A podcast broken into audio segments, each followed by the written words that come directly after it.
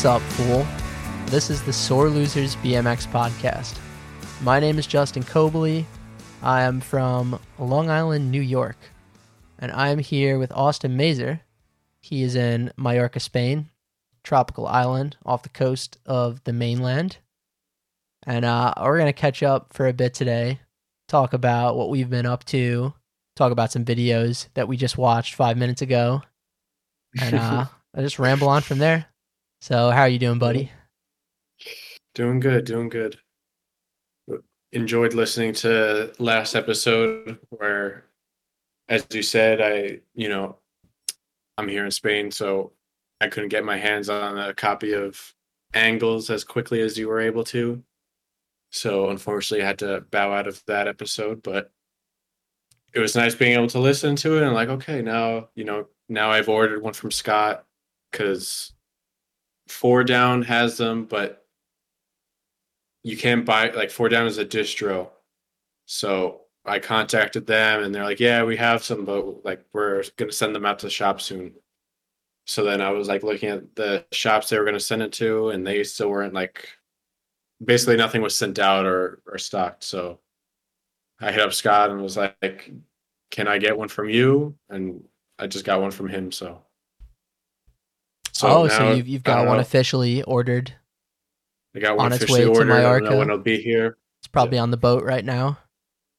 Yeah. Gotcha. So, so yeah, I enjoyed listening to that to see what I can expect. Get the hype up. Appreciate it. Yeah, you and maybe like one or two other people made it through that whole thing.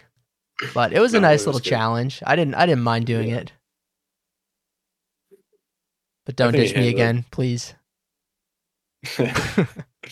nah, it's all we'll, good. See, maybe next week. Yeah, next next week you're going on another trip, right? Yeah. Because right now, Billy. Uh, who else is there? Billy. Simple Pete. Session Land, right?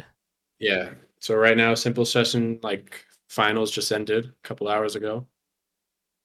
So Billy is there, Pete's there, Bill's there. Brock, uh, Matt Smith, Canova, Shmoney. Shmoney. I didn't know Shmoney was there. Yeah, I mean, like fucking whole whole squad's there, and yeah, so they're there now. And then after simple session, we're going to Paris. Paris. And Damn. Yeah, PJ Paris affiliate uh, you know, so we're gonna go there and work on some FTL project that Billy has in mind, and I think it's gonna be like an FTL Sweets thing going on too. So like, Hobie will be there because like Hobie is uh you know, like hooked up by Sweets and stuff, and like he's got his own signature kendamas and whatever. He's a Sweets ambassador. Yeah, so like Hobie will be there, Reed Stark. Uh, I want to say David Gravett. Really? Um, yeah, because David Gravett is on Sweets and stuff. That's amazing. So you might get yeah. to uh, roll with David Gravett for a little bit. For sure, yeah. Yeah, so like I said, I think like the Airbnb or wherever we're staying is like a property type thing with like two separate living like house spaces. So I guess like one will be like FTL and one Sweets. I, I mean, I really don't know the the details, but they're keeping you guys segregated though. Yeah, I don't know. Should be interesting, but I'm hyped. Been a while since I've seen the boys, and been a while since they've been able to come to to Europe. So yeah, very true. And you've been to Paris before too, right? Yeah, I mean, so the last time I was there, last time I was there was shit. Uh, when you did that whole like Euro trip. When tour, we did that right? like Euro trip thing, yeah, like me, Billy, Panza, Bill, and yeah, we met PJ there. So that's even like pre so, yeah, Splish Splash. That was so that's got to be like 20, 2018 Yeah, it was 2018 or 2019. Mm-hmm. But yeah, yeah. I mean, I think that was like my last time there, but I'm excited to go back, especially because on that trip we kind of maybe didn't ride the best areas. Like maybe kind of did like more of the scenic route, and Paris has a lot of like big hubbas. I feel like so Mhm. kind of every spot we went to there was like a biggish hubba, and it was like well, I guess I'll feeble down this. Cool. Exactly. Like I mean, maybe they were getting down a bit more, but like personally, I was like, I mean, I don't want to ride this. Yeah. I don't have anything for this hubba, you know. But then I remember I left a weekend because I wasn't living in Spain yet, so I left a weekend to go to BCN to meet up with my girlfriend for for a bit, and then I came back. But that weekend, I remember they went to go ride this crazy area. Maybe it was a bit outside of Paris, but it was like like the I don't know. It was just like this specific area that they could only ride on the weekend, and obviously I wasn't there for the weekend, but like bank to subs, like everything would just look so perfect. But like a street skate park kind of place. Yeah. Yeah. So you missed out on then- like the golden spot from the trip. I missed out on all the the good clip opportunities there. Gotcha. But but yeah, and then I think Billy and Bill went back maybe the next year after for um, uh Street Station Yeah, yeah, that sounds right. in Lyon. And then I think they stayed a week or something with PJ in Paris. And It's a good song by Jay think You can Z. hear my dog. She's a bit she's a bit crazy right now. But It's all good. Nina gets a pass. but yeah, they were there for a week, and I think they just rode a completely different area than like the other time that we were there and stuff. And now, at least both of them are like, all right, this is where we need to be when we go because this place is stacked, and it's like, because the problem was when we first went, it was a lot of just a lot of pedaling to get to few few areas. hmm Paris So is like a lot of so like much- cobblestone and stuff too, right? Like a lot Exactly. of you just spend so much time riding to get to, you know, a hubba or you know Yeah. or that famous, you know, that famous double hubba spot. You no, know, I'm not. I'm not. Uh, I, don't, I mean, I don't know there. how to like. double hub. It's like a, it's like a. I mean, not a double hubba. It's like a hubba, but it kind of goes on both sides. It's like flat and then stairs on two sides, and it's a hubba that kind of has like a three stair gap at the end. Oh yeah, yeah. I know. I know what you're talking about. Corey Martinez Yeah. has like done something there. Yeah. Um, Uh, I know Paris has that crazy like Alex- street bowl. Alex. Don- That's, like, no, oververt. Alex Kennedy. Yeah, I've never ridden that. I'd like to ride that. that looks like fun.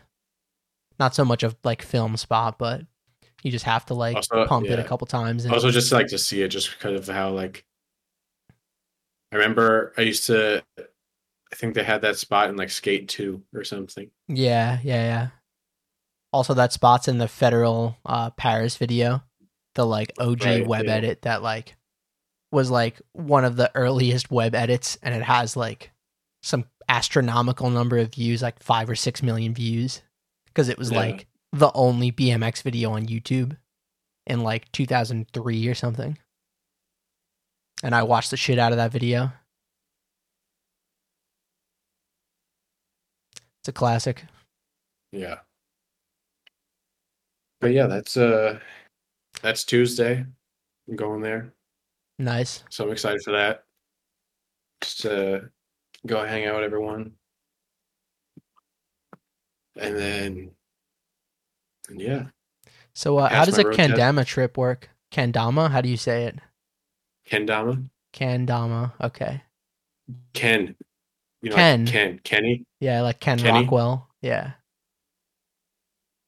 so ken dama So, like, are, are the like are the Dama Bros gonna just be like staying in the the rental house, just damaing up the whole time, or do you like go to like a Dama spot? Like, how does it work? Um Or do you just bring them wherever you go? I mean, that's the beauty is bring it wherever you go. That's true. it's like it's one of those things where like I mean I've done it when you know I'm back there and we're on we're hanging out like riding somewhere and stuff. Like if someone's getting a clip and I don't need to film any like I don't need to film it or whatever. I'm just there like chilling. I'll just take out the Dama and play around with it because it's like I'm either just sitting here doing nothing or just play a little Dama and fuck around. It's a way for you to kind of be a little productive in your own way and like practice Yeah, your and it's fun. I don't know. It's like it's it's one of those things where, it, I mean, it's addicting. Honestly, like you just will be there trying to like land a specific trick, and then you finally get it, and it's that kind of feeling of satisfaction. Like, damn, I did it.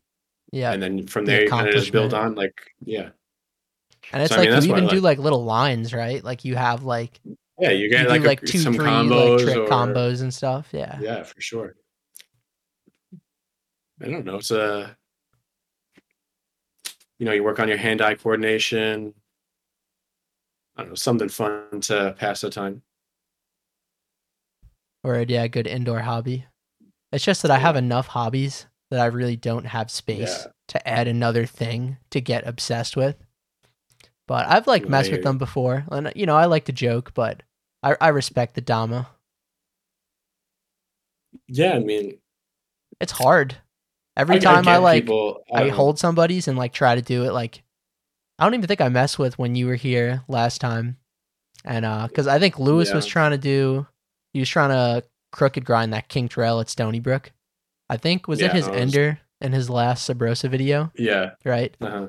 And while he was trying it, you were shredding the just in the background trying to. at the like at the the run up to the rail. Yeah. I think I have like a really crusty photo of it because it was like the last one on the roll, so it got like all like film burnt and. But I gotta dig that up maybe for when I post the Yeah, episode. I mean, I feel like that day was pretty Dama heavy because I think at the bench spot I was playing a bit. yeah, I took some photos there too. Yeah. But yeah, it's just one of those things like you just have in your backpack, and it's like I bring with me like you know some days I don't even touch it just because I'm riding a bunch or whatever. But like uh yesterday, I went to the skate park with some friends, and my legs were fucking sore as shit. Like I don't know from what, but like you know, like right under your ass cheeks, you get sore there sometimes. Yep, that gray of area bet- between like the glutes and your like thigh. Where Yeah, you get that weird like soreness that like kind of keeps you from like moving comfortably, Exactly, so, walking like, and ri- had- everything. I had that part sore on both my legs yesterday and like trying to ride the skate park and when I ride that skate park I just kind of do a bunch of random manual lines and it was like every time I was in a manual it was like I couldn't even it was like so uncomfortable like it just hurt to manual like I just kind of had a bad session just one of those sessions where like you didn't feel 100% and you were kind of just unmotivated because you just felt like garbage yeah. and and I didn't have my down with me, but I was like, fuck, I wish I had my kendama because I'm not riding right now, and I'd like to at least be doing something. And if you brought it, you probably would have had like an amazing session. Like you would have and been I like, fun all the like, yeah. manuals and having a great time. Yeah, it's just how it works. Yeah. And it's like, you know, back to the reoccurring theme on this podcast of like Instagram and on your phone and stuff. It's like, it's, I feel like for me, in those circumstances, it keeps me off of my phone because it's very easy as like to be at a session or whatever and you're not riding, you just sit there and just scroll on your phone because homies are riding or filming and you, you don't have anything to do or you're, si- you're sore or tired. So you just start scrolling on your phone, but yeah, you got a kendama, you just there working on your your tricks, hanging out. Gotcha. I think it's so I like interesting. like, you ever notice like your homie will be like filming a trick or something, and you'll watch like the first like five minutes of tries, and they're like, you know, they might be like bailing and like the filmer is like struggling to keep up, and it's like whatever happening Uh-huh. is like pretty interesting. But after like five ten minutes, you're like, I'm bored. I'm gonna look at my Yeah. phone or something. Like they're just gonna keep Also, I doing mean, the like- same thing over and over. Like I like I don't blame anybody when I'm trying a trick and they're like Yeah, going off and it, doing know. other stuff because it's like you're We've gonna all- watch every all been in single try position. for like an Yeah. hour. Like you're gonna pretend to be super interested in me like messing up this manual. At least what I try to do is like, if I'm there like playing kendama and stuff, I'll like You try to be respectful. take a beat. I'll take a beat when like they're going, because I know some people don't like the sound of it and so, And I'm not, I'm not gonna be playing while they're like while Lewis is crooking down the rail. You know, like I'll take a second to stop while he goes, and then I continue. Mm-hmm. Yeah, I noticed you weren't like literally standing in the run up Yeah. while he was trying, like just ignoring him and like Yeah. going hard No, on so I mean, I try. Kendama. you know, if it's a situation like that where someone's like filming and stuff, I'll, you know, give them the respect and I'll watch them. I'll be quiet and wait for them to go. Makes sense. So you've been out filming lately. I saw a, uh, I think it was an Insta story of you with your buddy Juan. I think he was Yeah. holding the HVX, right? No, no, I was filming him. Oh, you're filming him? Word. Yeah. Yeah, so gonna start working on his video now. So yeah, the day was kind of just a a chill one, kind of local spots, something that he wanted to do.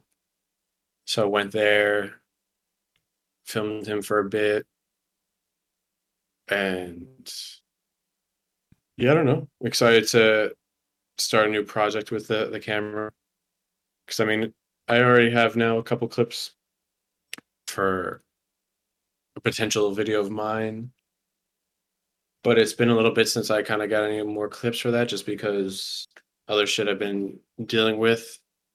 Also, this fucking fisheye adapter ring has been taking fucking years to come in the mail. You still didn't get that. It's like, granted, I ordered it a little bit late, but still, it's like, it said I got it from eBay for like from the UK, and it said on the eBay thing like arriving by the third, like the thirteenth or whatever, and I still didn't get it. And I emailed the guy. I was like, "Yeah, you know, like COVID and stuff, and shipping is a bit weird. Just like let me know if you haven't gotten it by the 30th. It's like, all right. Yeah, it's inconvenient. I thought uh you didn't order from Amazon, huh? Because that's where I got my adapter. and it was here like in you know two three days, the usual. Yeah, I don't know. Spain's weird, and unfortunately, they don't have all the the things that the U.S. does. So it's a bit more of a process to. Because I looked on Amazon a bunch, and they didn't have anything, and it was like I think it was like a store. It was one of those stores that kind of sells on eBay. a yeah, like a store or something. reseller, like a little uh Yeah, it's probably run out like of like some guy's bunch of other basement. shit. Yeah. Yeah. Yeah, so I got it from there because that was the only other place I could find it. Gotcha. Yeah, that makes more sense now. You'll have it eventually though.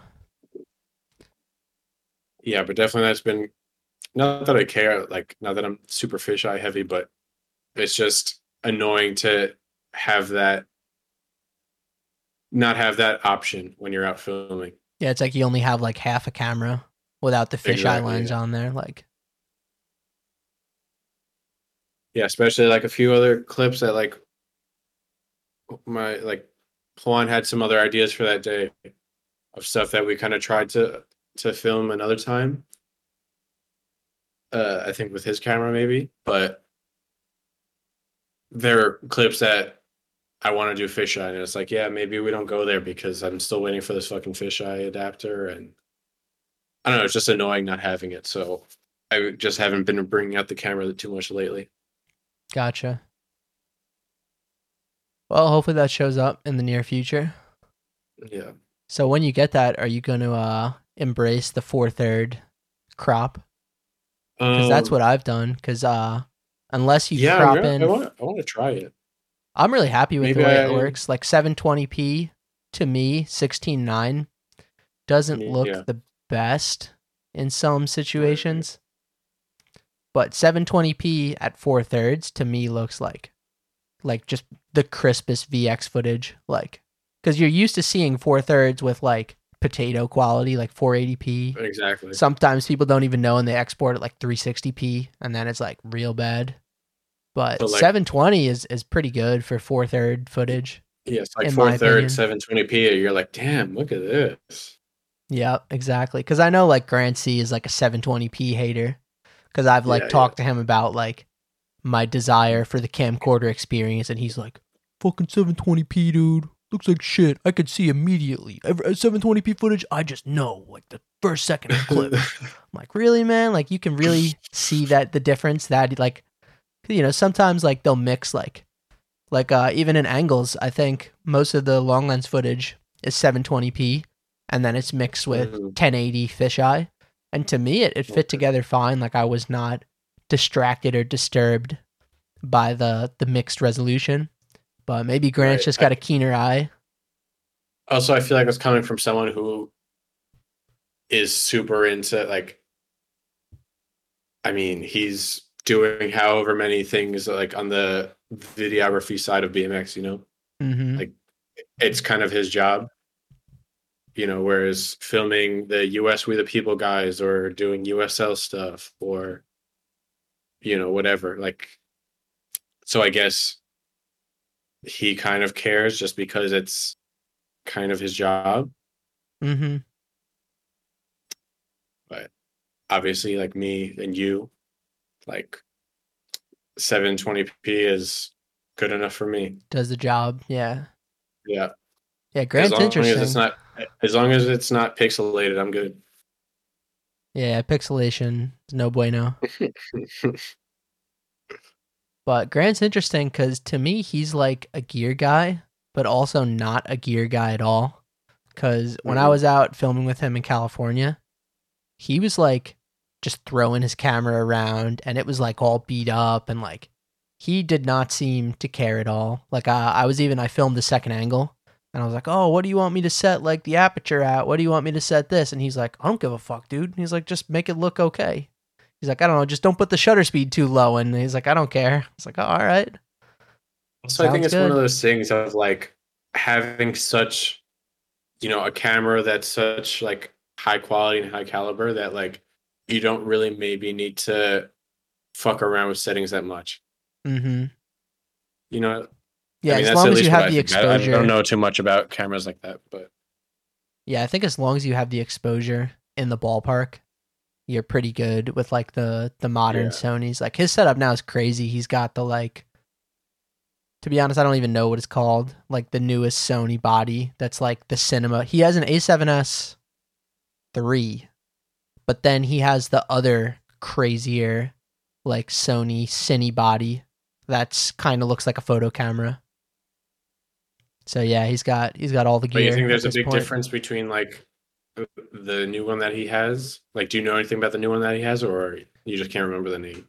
Um, well, I mean, like the the one benefit with those cameras compared to like the A6300, which is like my crop sensor Sony, is like the low light Mhm. performance is insane with those uh newer Yeah. camera. Like any of the A7S cameras, even the the original A7S, it just has insane low light performance because the ISO can go really high without it becoming a noisy, mushy brown mess, which uh, you Right. can't really do with with a lot of other cameras except those.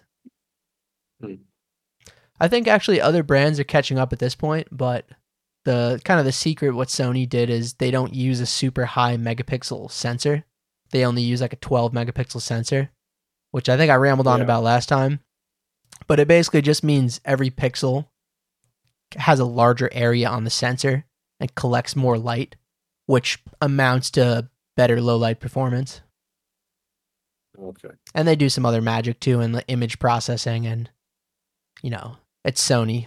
They're like Yeah, a mega super company, so they go in. but but do you think there's much difference between like the would you say he has a A7 S3? What hmm was it? Yeah, yeah, the S3. Between between that and then this other camera that he, this new one that he got? Yeah, I don't Like, do think, think- there's a huge difference because it- between the two. because the A7S three is already like a new camera, right? Mm-hmm. Like it's already kind of top tier, top shelf quality and stuff. So like, is it? Do you think there's a noticeable, like a notable difference between that and then this other camera that he got, which is newer? I'm assuming. Yeah, I don't I don't think so. I think the A7S III it has like all like the craziest frame rate and resolution options. Like I think it can do 4K at 120 frames per second, which like Yeah. is pretty pretty rare, pretty unheard of. And it does like the 10-bit recording, which is basically like just the amount of information on the like the the depth of the color, which is kind of hard to explain, but higher bitrate footage means you can edit it harder. It's like kind of like editing like a raw file in photography versus a JPEG. So like 10-bit Okay. footage, you can color grade the shit out of it and it doesn't fall apart and get all like banded and noisy and gross like Right. so it's more so like if you're making a cinematic production like you're you're filming a car commercial or a short film or something you have a lot more flexibility in the edit versus 8-bit footage which most cameras are 8-bit aside from like the GH5s and like Yeah. obviously the the newer current video bodies but but yeah my camera's 8-bit and it's fine i don't really have any complaints yeah. all right so there's our tech talk out of the way i think that's more than enough i can't help myself um and like speaking like now going to USL and Daryl Taco filming it. Do you know what Daryl Taco's setup is? so i uh i didn't really see too many like second angles with him filming and i only watched the videos quick so i don't really have like a super super great memory of watching them but i'm pretty Yeah. sure he filmed that on his uh, panasonic gh5 because that's like his fisheye camera like i know he films so that dude's got a red camera which is pretty crazy I was gonna say because I know mm-hmm. I feel like he is kind of in the in that group of people who have a red camera in BMX, but I wasn't sure. But he does have a red camera. He does have a red camera. I think maybe he used it to film some of the like the lifestyle be. shots and like the B roll and Yeah. stuff. Like the Oh, headshots he- of the he dudes. used some of it in that. Maybe. um, I, I don't think he used it. I don't think he films fisheye with it because the fisheye options are pretty limited with uh, the red cameras. Uh, I think most filmers use that like Canon 8 to 15 fisheye because it can Yeah. like it can act like a bunch of different fisheyes because you can actually zoom it, which is really strange to me, but it's apparently like the best fisheye. It's the one Grant C uses. It's the one that like every professional skate filmer uses on their red camera. So it's really good. But I don't think he uses that. I think he uses a GH5 with some other fisheye. But I don't know what it was. Just like one or two clips into that uh the first video in the um the USL House Park Super Cup. That was uh Talon Pemberton's uh video.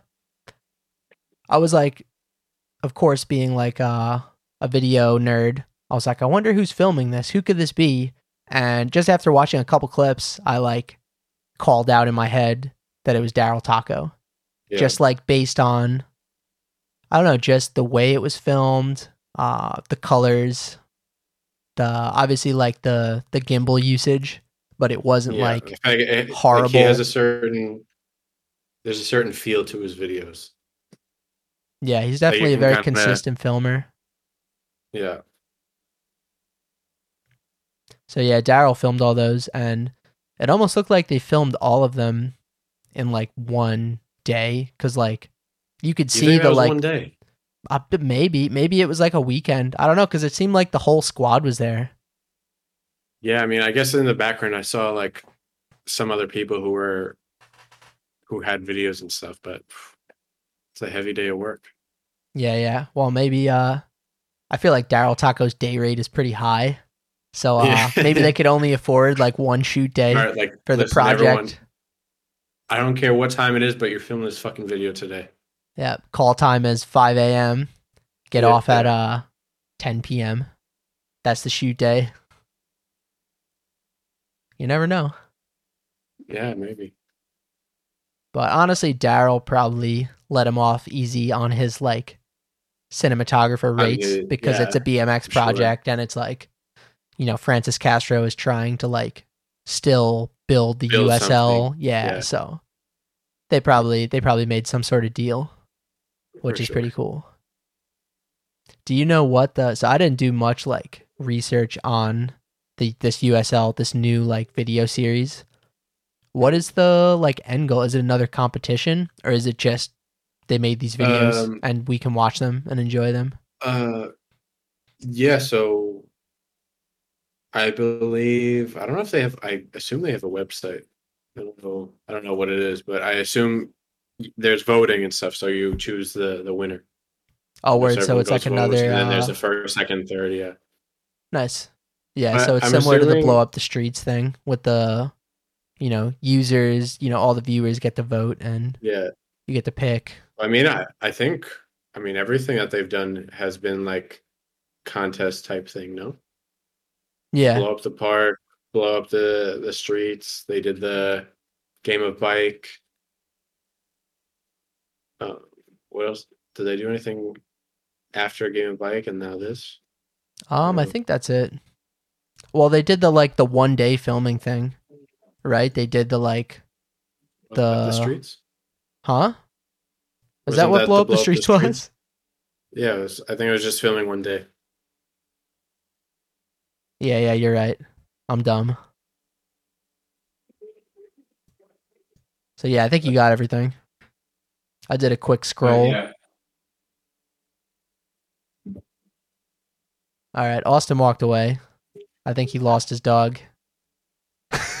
No, because she fucking just starts eating all the the fabric of these toys now. So Oh no. So Nina is your little uh she's a dachshund? A Yeah, she's a dachshund? little, a little dachshund. And now she's pissed because I fucking took away her toy. Oh, poor Nina. I, I, I gave her a couple chances. Sometimes you got to cut them off. It's a big it's a parenting decision you got to make. It's you know it's like the rope toys that really you got to watch out for. Yep, they just start shredding them up and eating them. Yep, exactly. Like oh, they're spending so much time with that toy. How nice! And then you look at them and they're just eating all the shreds of of rope. Yep.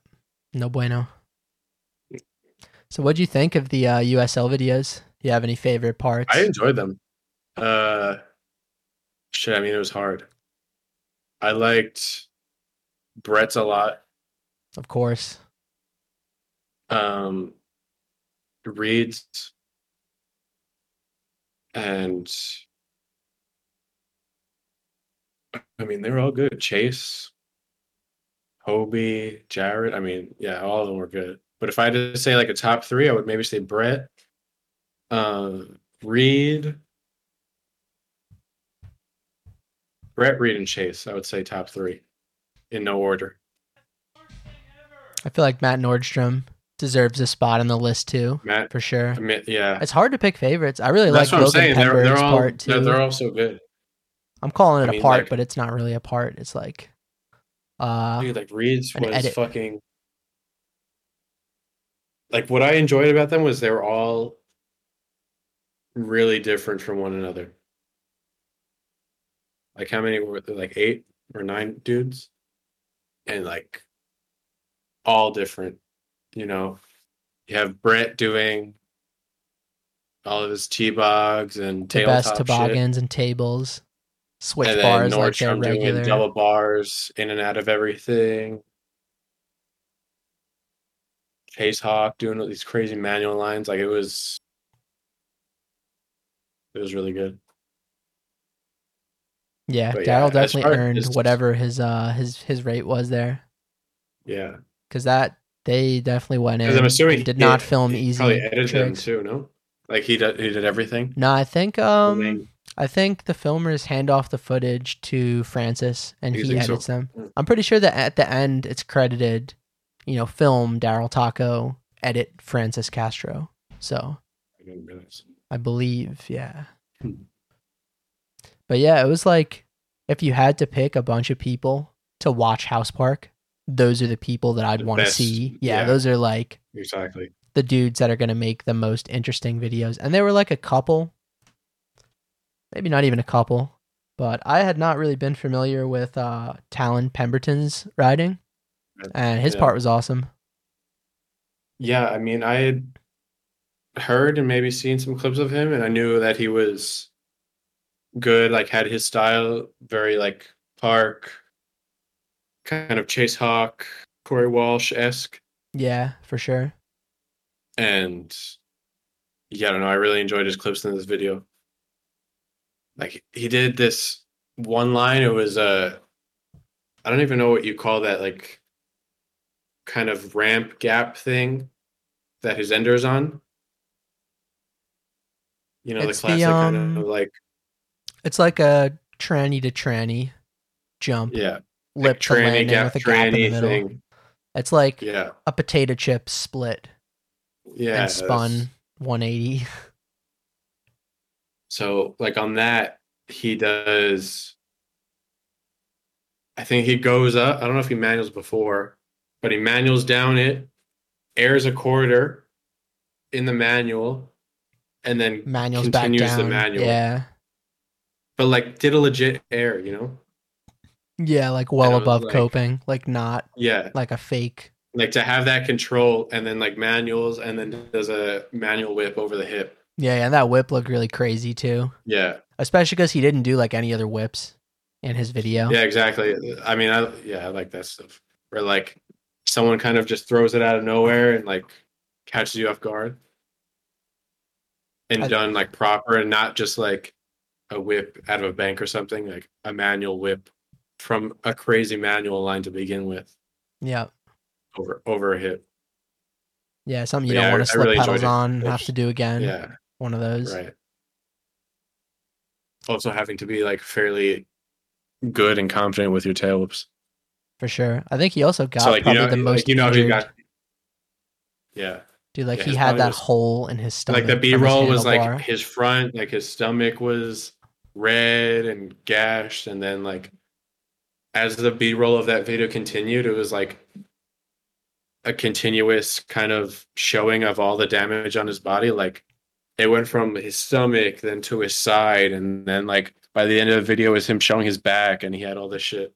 I'm pretty sure they showed his back because the handlebar went through his stomach and then punctured out the back. Most likely. Yeah, That that's what yeah. I Like in that's the how B I took he's actually like bleeding out. Yeah. he's, like waiting for the ambulance, and Daryl's like, "Yo, hold on, let me get this." Yo, let me get this B roll shot while you're bleeding Yeah. internally. While your liver is It's like, we failing. gotta wait for- yeah. We gotta wait for the ambulance anyway. That's kind of how it was with like Hoder at the uh Dawn of the Street series. He was like yeah, his, you know, ankle, he like apparently he like nicked an artery. Uh that's what Really? Craig was telling me. Yeah, may, maybe That that's was, like the final. perhaps Because like I've seen and heard so many things that like, obviously not being there, I don't know exactly what the. I just know that he. There's that only one clip of him doing that rail hop, and he lands and kind of hits a wall. Not hits a wall, but like has to stop quick because there's a wall there. Mhm. and on his sprocket or a peg. Craig told me it was the sprocket. Yeah. It was a sprocket. Yeah. Because Craig was That with he- Hoder directly after it happened, like trying to help Oh. him, um, you know, like patch it up, like try to to stop the bleeding. Because apparently it was pretty bad.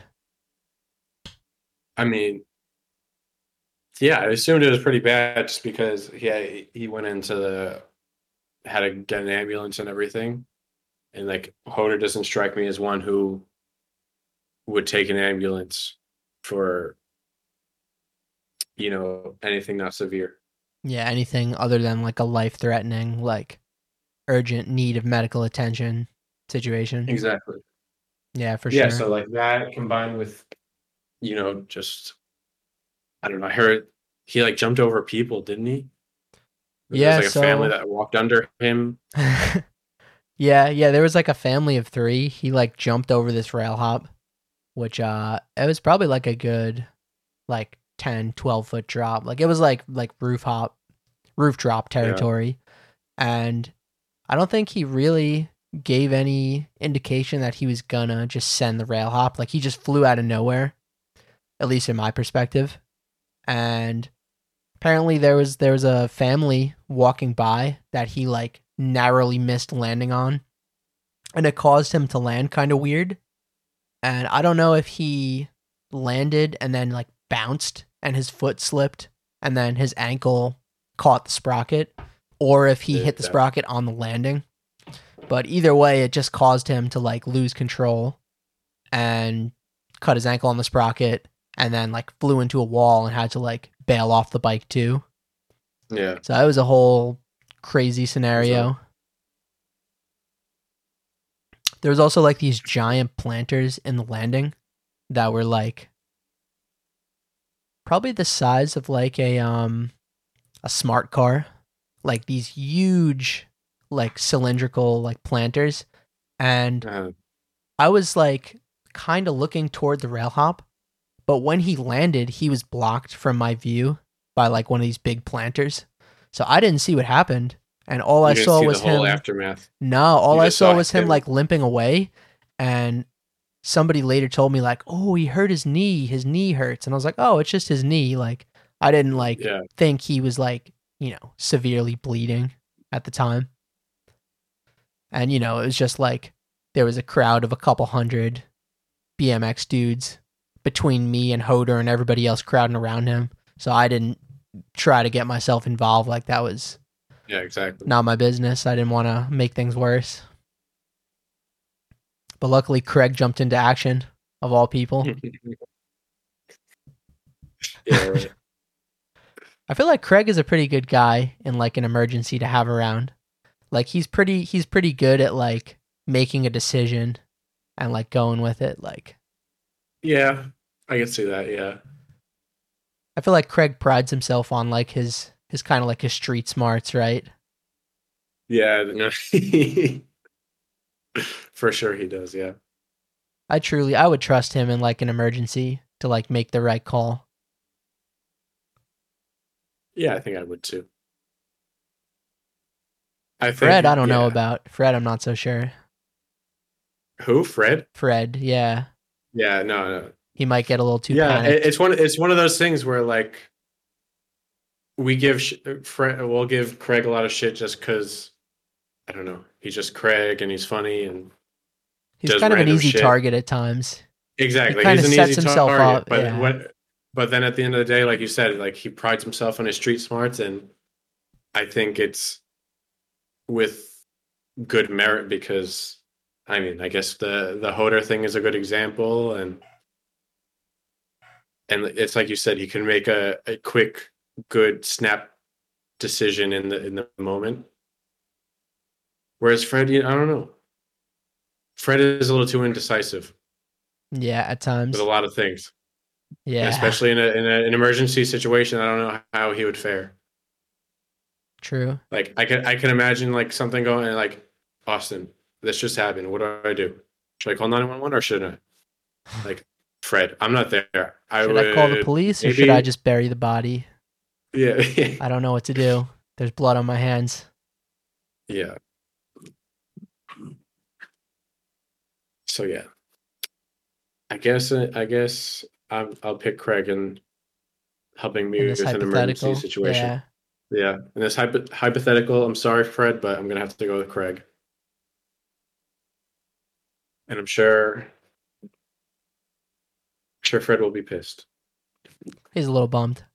So you want to? Yeah. uh Do you have any highlights from the USL videos? So I wrote down a couple. I wrote down a couple. Yeah. Uh, I mean,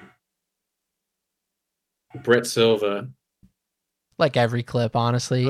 Like, every clip. I mean, I love his riding. his bar spins, his tee bogs, his tabletops. It's like, and I feel like now, like, like I feel, you know, now compared to last year or two years ago, Brett Silva, like he's really, I don't know, I don't know how to put it, but like his everything, like the you know like the tricks that he like the tabletops the t-bogs the bar spins they're all like like he never does a half-ass one they're all No. perfectly like tabletop as flat as they could be t-bogs dipped The most dipped, more than you can imagine that they could be, ever be dipped bar spins perfect Dude, he does that line where he starts it with a bar spin to toboggan over the House Park potato yes. chip, and he like rips the bar so fast and dips the hell out of it, like, and I all in like love that clip. like half a second. Like it's crazy how quick he pulls that and does it so good. Yeah. Yeah, it was funny when I saw that clip. I was like, "Ooh, I can't wait for Justin to see this clip." hmm Yeah, I want to learn those. My uh my bar spin game is like just inconsistent. I don't know what it is. Like I know you you've had you've had some uh some struggles with bar spins over the years, right? You've never really I mean, embraced the bar spin maybe as much as I have. It's one of those things. I'll have maybe, I'll have like a time period, like maybe a week or so, where I'm like, "Yeah, I should really get on my bar spin game again." You know, like they're feeling good, and then for one reason or another, I just kind of forget about them. I just, you know, They don't, I don't know resonate with you. I don't know if it's. I just don't know what it is. It's just like I'll like have a lot of sessions where I just like I don't know. I feel like doing a bar spin. I don't know. Maybe I don't feel like falling on a bar spin, or yeah, I don't know. So they're always here and there, and I feel like that's probably why. Like the annoying thing is because like I know how to bar spin. I can do bar spins relatively well. Maybe not super consistent, but I'll like be trying a clip or just trying to do something and with a bar spin. And it's always like a battle. Like it's always an internal mental battle, like fuck like a manual bar spin or just like some stupid shit. And it's like I never I'll never throw the bar and just like fuck it, just throw the bar. Throw the bar and I'll be doing the same shit for like a half hour. And then I throw the bar, I land it, and it's like was it that hard? But it's all just because I don't do them that often. That when I do it, I put this like, I make it seem like it's a super, like me trying to 180 whip down a stair set or something. Like nothing I've ever done before. But it's like, I know how to bar spin. So why am I making a big deal about it? Yeah, so like you filmed that clip even. I think it was like that Hubba set. I think Anthony Perrin filmed it, but you did something like up like an outledge kind of thing and then manual 180 bar down the set. Yeah, I did What was the actual wall line ride there? Manual. wall ride, okay. So I did like a nose bunk on one of them to like stair glide down. And then on You the other side, I did wall Wall ride did manual, wall ride up 180 manual. bar. and then 180 bar. Yeah, I like that clip. That caught me off guard because I That never thought of you as manual first- 180 bar guy. First time I first time I did a manual 180 bar. You did it clean too. You And, didn't even do it like like uh holding on for dear life bar spin like I'm I'm happy that one worked because it was one of those things like I had originally because I mean that's my technically switch spin. Yeah, yeah, it's So I'd switch wanted manual 180 regular bar. Yeah. If So I did it, it wanted to the same. originally. Exactly. Yeah. So. I mean it. I'm really like I can do. I'm fairly comfortable with manual and A's that way. So like. I knew I could do it, but like beforehand, I wanted to do a, a three, a manual three that way. It's like manual switch three. Boring. Just kidding. But like I like Manny threes. it was like because I had gone back when I did the manual bar was the the second time I went back there because like the first time I was trying the three and it wasn't like I wasn't getting a good carve or also the wall ride was like kind of a, a low wall ride. Like it was kind of, it wasn't like a a big surface, so sometimes I wasn't getting a, a good wall ride, and then I started thinking too much about the wall ride, and wasn't getting a good manual. So it was like I was just super in my head about the whole thing, and then I ended up getting a flat tire, and I think I had just had from that day like the line, but with just a manual 180. And like that was just sitting in the timeline. I was like, I can't fucking use this clip. Like Yeah, it was like a little too. also Too also with me being switch like shit footed and stuff, it just looks like me doing uh a random like manual 180 clip. You know? Yeah. So I was like, I, I don't know, it just it wasn't sitting well with me. So then like, you know, I was talking to Perrin and stuff, and I was like, yeah, I want to go back and maybe. I think I'd thought that I wanted, I could or wanted to do the manual 180 bar, or maybe I just wanted to do the three, and then it kind of came up after. But anyway, we went back and stuff, and I was kind of feeling it out, and I did a 180, and like I, it was one of those 180s where you just feel like you have time, and I was like, I could do the bar, I could do the bar, and then, and then yeah, I don't- know if it was like that long or anything, but the wall was working better than the first time and stuff. Like I just kind of felt overall like mentally better and about the whole thing, and uh yeah, I just kind of like turned my brain off because if I'm thinking about it too much, I wouldn't have thrown the bar. So I kind of just like turned it off and then did a good uh, 180 and threw the bar, and it worked out. And that was the one. Yeah. Sometimes coming and then like I rolled out and I was like, and then I rolled down. And I was like, fuck, that felt good. yeah. Like, why don't I do this? I should be the bar spin guy. Yeah, it's like what? And then next week you were so good. Tweaking out on him again. and then it, yeah. No, but I, I think I told you, uh, maybe like a couple months ago or something. I was at the skate park and I did a manual 180 bar, yeah, oh, yeah, yeah. I remember. And like I felt I felt really good about that one too because it was on like a fairly narrow, quick ledge. You know, it wasn't long and it didn't have a lot of room to carve for it. So it was like in my head like a legit manual 180 bar because I couldn't carve forever to kind of help You myself. couldn't like manual like 90 degrees bar. and then just do a manual bar and like force the Exactly. fakie kind of thing. Yeah.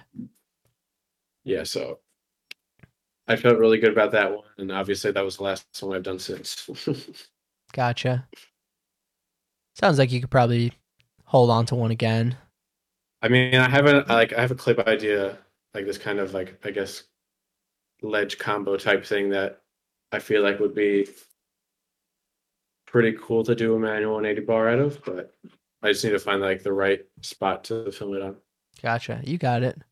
I've been uh messing with just straight up 180 bars a bunch lately. And uh yeah, something just like clicked and I can just do them now. It's crazy. Cuz for the longest time I would like throw them super late and like they just felt horrible. Like every Yeah. 180 bar spin, like even the ones I rolled away from did not make me want to do more. But uh I think I was just asking Craig one day like what his his like technique was and he's like just got to throw him early, dude. Like what are you doing? You throw him too late. and uh that like made all the difference cuz like as long as you throw the bar kind of on the way up before you've spun too much, Mhm. they just feel like you catch them earlier. You catch them before you've Yeah. spun most of the 180 and they just work. Like they don't feel like uh like a sketchy mess. And my feet seem to stay on better. I don't know what it is, but like I was doing like uh the Euro gap at Mastic. I 180 barred up that like Yeah. every throw. And I was like, "Oh, these are these are easy." Weird. I've been riding a bunch Yeah, of parks lately. I'm the park guy now. yeah. Solo Actually, yeah. park guy. Nah, not uh not really. Uh I've been going with my brother cuz he got into skateboarding. And uh, Yeah. at least like Fridays have been like the skate park day. After work, we'll like go to Mastic. Uh, this week we went to Tanner yesterday. Had a pretty good session. But he's been getting me to skate too. So like I don't know, it's kind of been a bummer to be the only BMX rider at the park. Like I'll Yeah. I'll bring my bike in to ride and I'll like do my tricks, do my, you know, usual lines. And then once I'm done with that, I'm kind of like, well, there's nobody else here to like get me psyched to like, Like, try something like- harder and like push myself. So like I've been skateboarding probably like three quarters of the session. And uh, you know, pick up the bike there you have your brother sporadically. to yeah. like you're kind of feeding off the energy of your brother skating. So you're like, oh yeah, might as well just like fuck around with you while you're skating. Yeah, exactly. And like he's, you know, he's new to it, so he's been like asking me for like tips on stuff cuz like you know, I skated a bunch when I was like probably 12 to like got all the 16. So I've got like some flat ground tricks at least. I, I don't claim to be a, a phenomenal You're the flat- skateboarder. You're the flat ground king. Uh, I'll take it. Thank you. but there's there's uh, plenty of people out there that can crush me in a game of skate with ease. But skateboarding's super fun, and I feel like it's it's good to to skate now and again because then when I get on the bike, it's like You're like, it, you know it's it's more exciting. It's something different again. Like it, yeah, it's just good to mix it up and not just only do one thing. not burn yourself out. Yeah, Mm-hmm. yeah, because when you skate and stuff, you kind of like when you go back on the bike, you're genuinely psyched to be riding. it's so much easier goes so Yeah. much faster takes so much less effort like Mhm. bikes are just way easier than skateboards i think subjectively Yeah. I feel like I remember when we would have these like random uh Coles sessions in like the winter, and we would bring like you and me would bring like the skateboards and stuff, and then uh, also our bikes. And when we'd arrive, we would just go on the skateboard just because we'd warm up in like five seconds, mm-hmm just because there was that much more effort. And it was like, I mean, you know me, I can't skate for shit. I can't do any tricks. I could 180. I could do not much else, but regardless, I would be warmed up in like, you know, five minutes of just attempting to skate. yeah i think I just like like is nice. pushing takes more effort Exactly. Yeah, than exactly. it's just less pushing and- efficient yeah. Yeah. So like, especially like during the winter when we were doing that, it was like nice to just kind of warm up with the skate, you know, try some tricks. feel like we were trying to slappy at that point. We were trying to like learn slappies on the Coles curb yeah so cole's is uh it's not a great spot they got a pretty good. but I it's mean, got a got, couple like, things curb, that uh like. yeah i like cole's every now and again it's like uh Yeah. if you don't know it's Well, like we a, were a riding, like, two-stair spot that uh Also, you remember, uh, do you remember we had our phones like far away from us? Do you remember this? we thought they got stolen right we got we, thought left our phones by the entrance.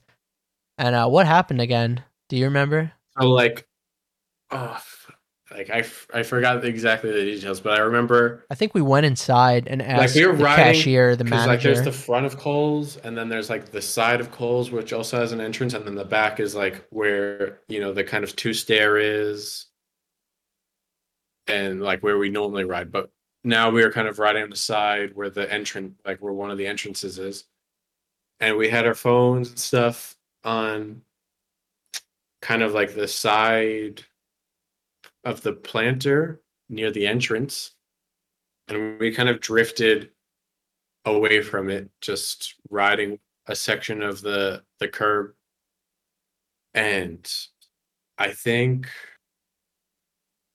i think it was maybe me or or you who went over to go like check our phone or something and you're like it's like oh did you take the phone you like you put them somewhere i think it was me i went over I was like, "Oh, did you put the phone somewhere?" You're like, "No, why?" I was like, "Well, they're not here." And then I remember you like racing over, like, "Where are they?" Because I'm like pretty you raced sure over our car keys were with the phones too. because right? our car keys. yeah, Yeah, dude, yeah, that made me freak yeah. out. I thought somebody was like yeah, about to hijack our cars. yeah, yeah, exactly. Yeah, so like nothing was there. You're like, "What the fuck?"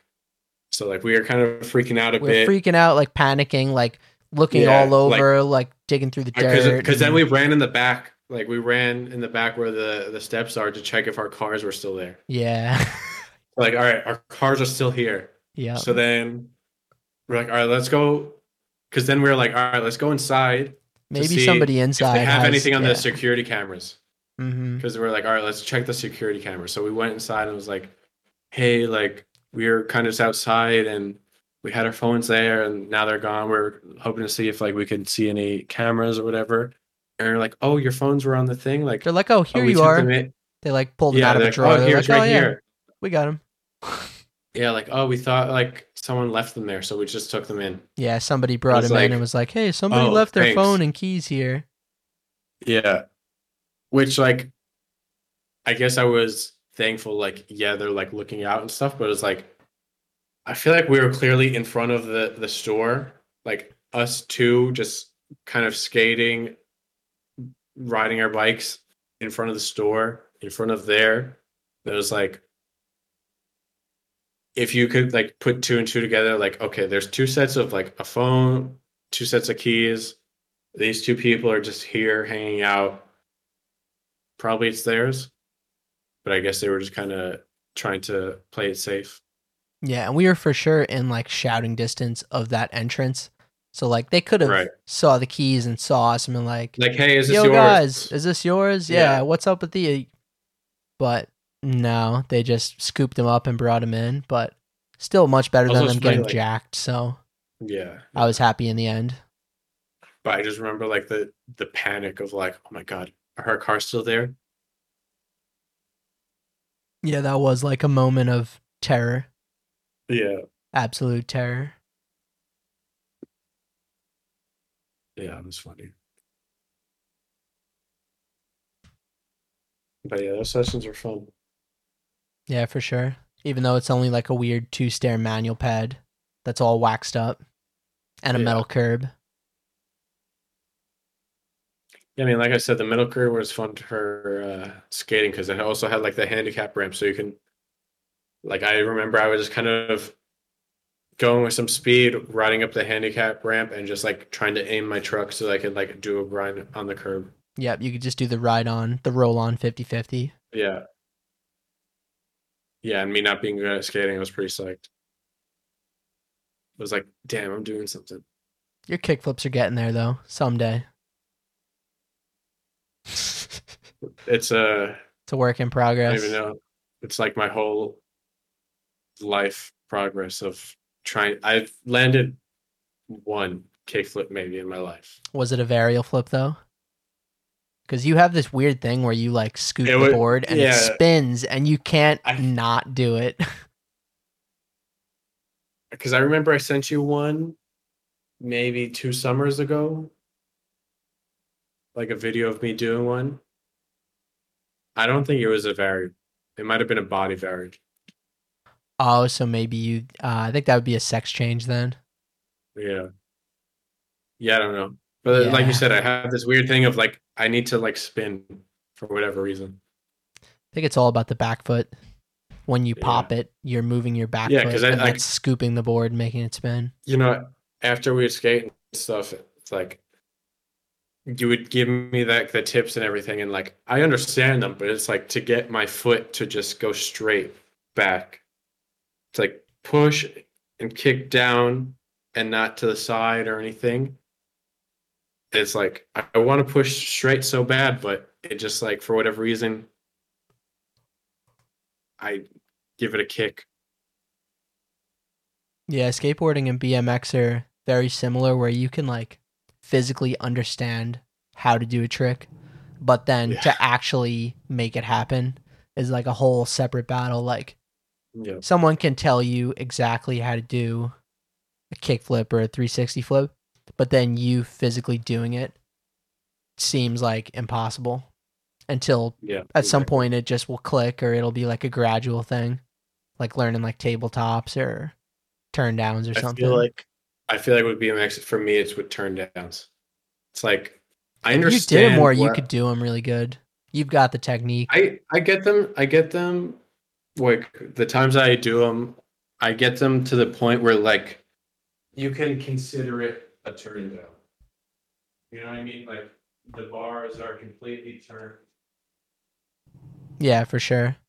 I've seen you do one at Hunts that looked like a real turn down to where I would have like filmed it and not uh not thought twice about it. Yeah, but they're not like overclicked. Nah, definitely not overclicked. Like what I like it's like I know how I want or like how I need my body to be. Like I need to like kind of kick my hips out, straighten the legs so that you can kind of get that space to pull the bar up. Mm-hmm. But I always get it stuck on my thigh. Like I could never get that hip rotation to pull the bar up. Yeah, all of them, all of them I've tried. The bar hits my leg, and it just stops me, and I just do like a sad, weird, like forty-five degree bar turn, and then Craig laughs at me, and I go home sad. That's usually how it goes. he can turn down pretty well, can He could turn down pretty damn good. I filmed him do. He was calling it a look back at the um the Astoria Banks, the brick hips, and Right. to me it was like a pretty click turn down. But he was still not happy with it. He's never happy. No. Was that in that video like that you filmed the like the day video? Yeah, it was the Astoria Day video. Yeah. Yeah, I think I'll probably end up trying to do something like that just to test the four third. Like see how see how I like it and stuff. Yeah, you should just to like get some footage in a timeline and like think about what maybe you could improve cuz like it made me realize filming that video that you can't underexpose the HVX footage like at all or else it gets Uh-huh. like super noisy cuz there were a few clips that like definitely left them a little dark to like not blow out the highlights and they ended up being kind of kind of mushy, kind of noisy. And then the next time I filmed, you know, I pushed the exposure a little a little higher. Kind of like the way um a lot of people prefer like VX footage to be a little bit more on the overexposed side. Yeah. So, I think it looks better that way. If I mean, there there's definitely a fine line cuz like you don't want the footage to look like it was filmed on like the surface of the sun No, when it's just like you know, deep fried footage. Yeah. I feel like you're talking about. I forgot what I don't think I wasn't on the podcast, but you were maybe maybe it was the Eddie podcast or yeah, maybe it was the Eddie podcast. But Mhm. you're just talking about like the the quality of was it the viewfinder or the LCD screen of the HVX? Yeah, it's the definitely the LCD. So it's one of those things that like I've noticed is like, yeah, I mean, I guess it looks relatively okay on the LCD, but let me jack up the exposure because I know when I'm gonna put it on the computer, it's gonna look like dog shit. Yeah. You know, so like now I've kind of thought like, okay, it looks good here, but let me make it a bit brighter because chances are it's gonna be pretty dark on the computer. Yeah. Yeah, the LCD is very misleading. Um, Yeah. do you know how to mess with the uh the zebras? You know about the zebs? Yeah, I, I got the Zeebs on, yeah. Yeah, dude, they're like essential with the HVX. I even um I used two different so it has like two zebra settings. You could set like Mhm. the percentage, basically at what point it's gonna tell you the Yeah. highlights are starting to blow out. So I have like one that's set at seventy five percent and then one at ninety five. And the Mhm. ninety five one, I think I'll I'll like just barely let the highlights start to like overexpose with 95 but with 75 you can let them overexpose a little more because 75 it'll show the zebras sooner basically when they're not Right. quite overexposed like zebras literally show like these weird zebra stripes overlaid on the screen and it'll show like the first thing that's gonna show the zebras will be the sky because the sky is always going to be, you know, the brightest part of the image. So like if I'm Mhm. filming and I set it to the 95% zebras, I'll just let the sky be overexposed and then I'll try to keep everything else unzebrified. with And that seems- 95. Yeah, with 95. But with 75, I'll let the zebras show on like maybe just like a small area. Like it might be like the concrete of the the spot or whatever of the ground. Or like maybe Yeah. if someone's wearing a white t-shirt, I'll let their t-shirt show the zebra stripes, but hopefully not too much more of the image.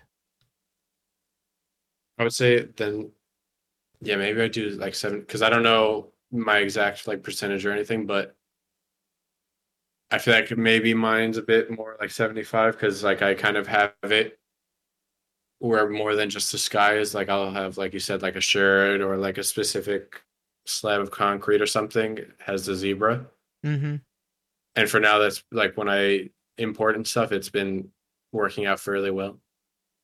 Yeah, maybe your, yours is probably not 95% or 98%. It's probably a little bit below. Like I almost Yeah. remember when I first got the camera, the default was like 85 or 80 or something. So, Mhm. yeah, whatever you're doing is probably fine. You know, it's it's personal Yeah. preference too. Like as long as you're happy with the clips when you Yeah, import them, then it works. Yeah. Yeah, I think there was maybe only like one or two clips that like maybe when I first was using it that I was like kind of gave me the baseline. Okay, like okay, I had the zebras on and stuff, and I thought, you know, I thought that, you know, I probably was just doing only the sky, but I was in like seventy five percent. Like I needed more zebras or whatever. You know Yep. like I didn't have enough exposed or overexposed. So then from there, that kind of gave me my baseline. Like, okay, I need a little bit more. I need to see like a little bit more in these certain places. So I think since then, I've kind of been, I've been doing pretty good. I've Gotcha. how Yeah, it sounds like out. you've got your your settings pretty dialed down. And you you like the uh using like the the user two mark setting? I do, but I don't Do trust it a lot? myself to uh to mark all the clips in the moment. I have to like sometimes I have to like remind myself like, okay, press it before you stop recording. Yeah, I've forgotten a few times. So yeah, the HVX has this like this cool feature where you can mark the clip while you're actually filming. And uh the only downside is you actually have to remember to press this button before you stop recording. Otherwise, you can't um you can't press the button and it won't mark the old clip. It'll only mark Yeah. whatever is the current recording. But you can go back into the um the playback section and mark clips and unmark clips as you want, which is more so what I've been doing. Yeah.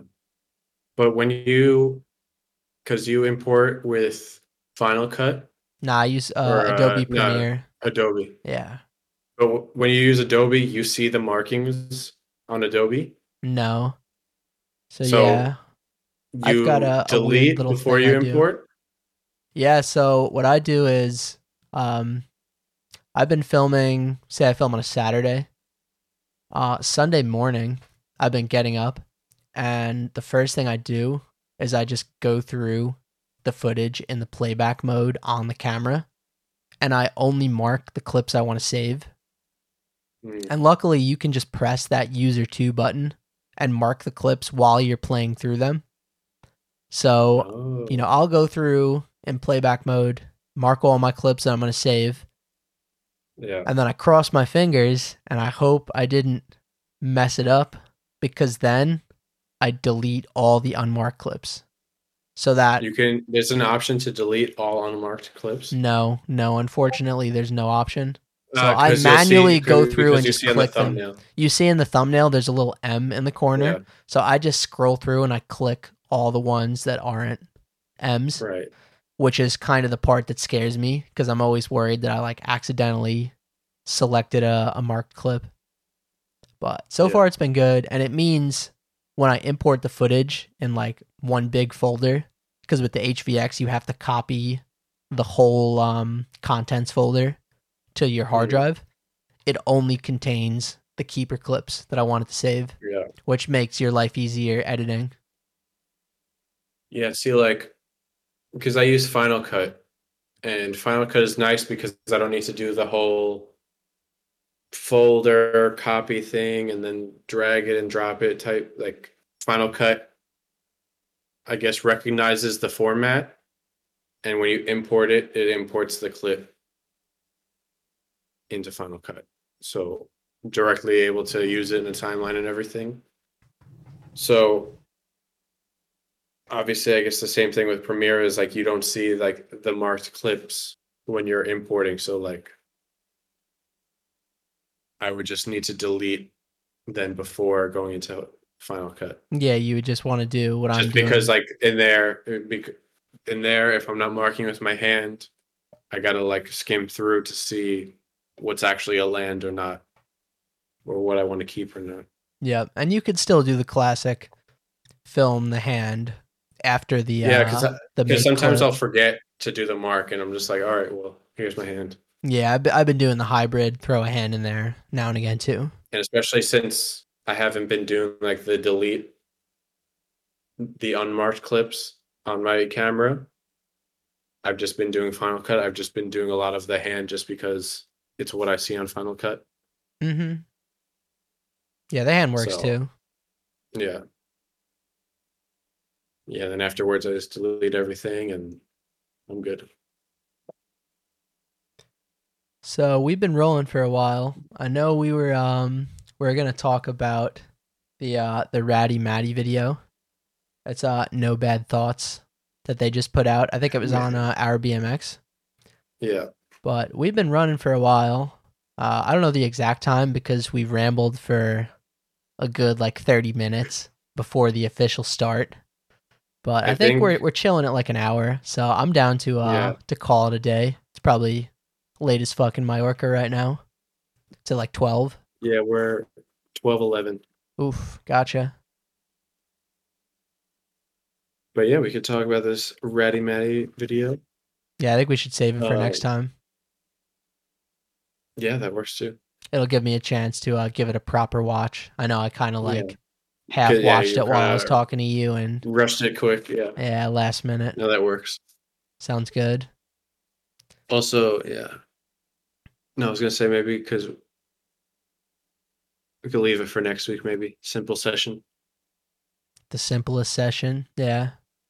Are you going to be able to record next week?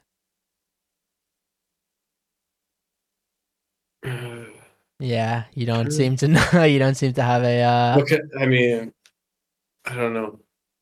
yeah, we can talk about it uh, off the air later. Yeah, We'll figure it yeah out. we'll see. I can always talk to myself like again. during the week, I'll let you know. I'll see properly how things are if I'll have time. But yeah, I don't know. We'll see. Could even uh, could get Billy on the mic. I bring Just give him one of your AirPods to put in. I wonder if that would actually work. Because it records from both mics, right? Does it? I don't know. I- Dude, I think they have two mics. Yeah, I don't know. We'll see. No, I'm half joking, but we'll figure it out. Yeah. All right. So the the podcast outro. Uh, if you want to follow us on Instagram, I am at J Koebele, J K O E B E L E. Austin is at Austin underscore Mazer. He's too lazy to uh to say it himself. Yep.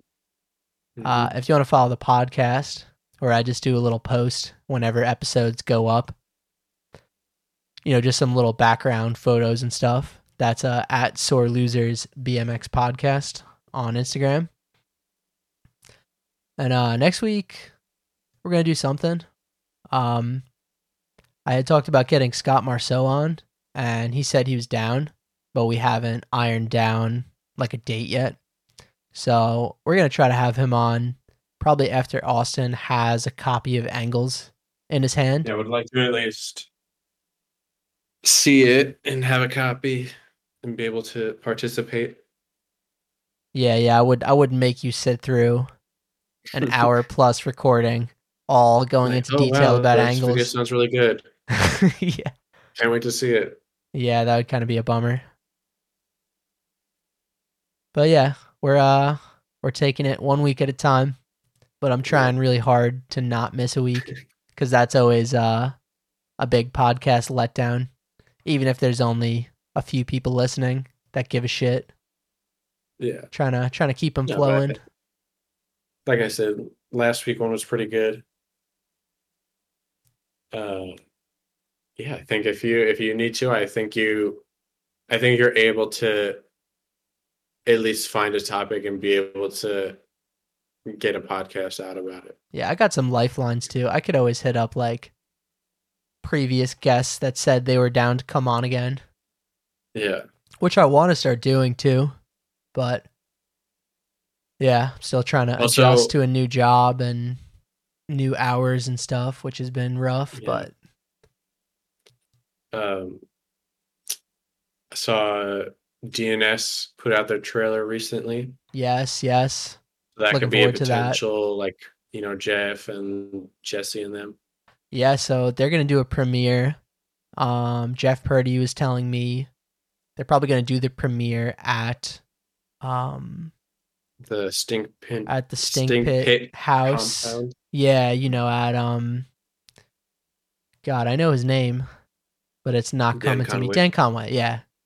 I don't know what it was, but you just even the the D made it click. Yeah, So yeah, they're probably gonna do a premiere at Dan Conway's house where he's got his like pretty solid uh driveway driveway ramp setup.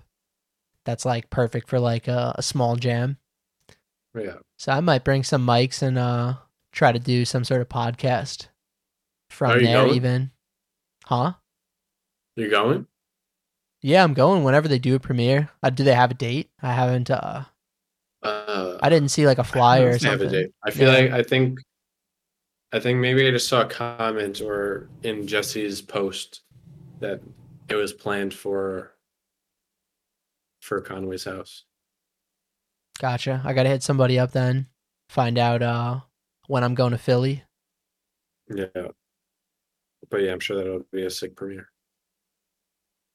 Definitely. and also afterwards a good a good you know get uh jeff back on jesse Yeah, Jesse would be cool. I don't know if he's gonna be there for the premiere because he lives in uh. Long Beach, California. But maybe he'll uh, he'll come for the premiere. That'd be cool.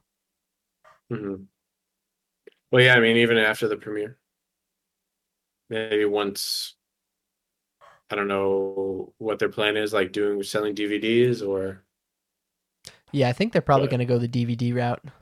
I'm assuming. Yeah, because I even saw in the post he showed like the hard copies with the um Oh, yeah. the sleeves and everything. Yeah, you didn't see that? no i think i just saw the trailer means the trailer Yeah, they got copies. It's real. The video is called The Learning Curve too, which Yeah. is a solid name.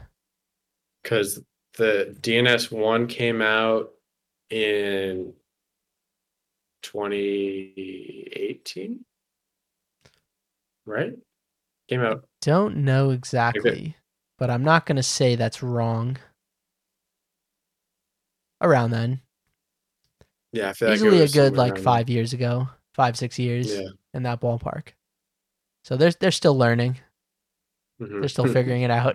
it's they've had some time, but the learning curve Well, I like to think. I think I like to think learning curve because uh, I don't know if there's any DNS affiliates who are living in the same area.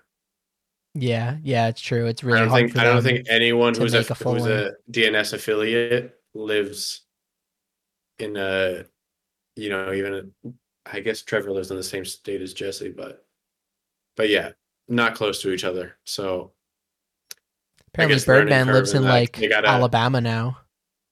Jesus, yeah, Yeah, Birdman's like so way off. exactly like Yeah. they're learning how to collect footage from everyone basically. Yep. But yeah, I'm excited to see that. Yeah, for sure. All the boys got footage in there. I wish I had a Yeah. guest clip, but I don't think I have anything. Should have tried harder. I know. Should have done better. Disappointment. All right. We should end this. All right. If you've got a camera and you've got some friends, you should go outside, ride your bike, film a clip.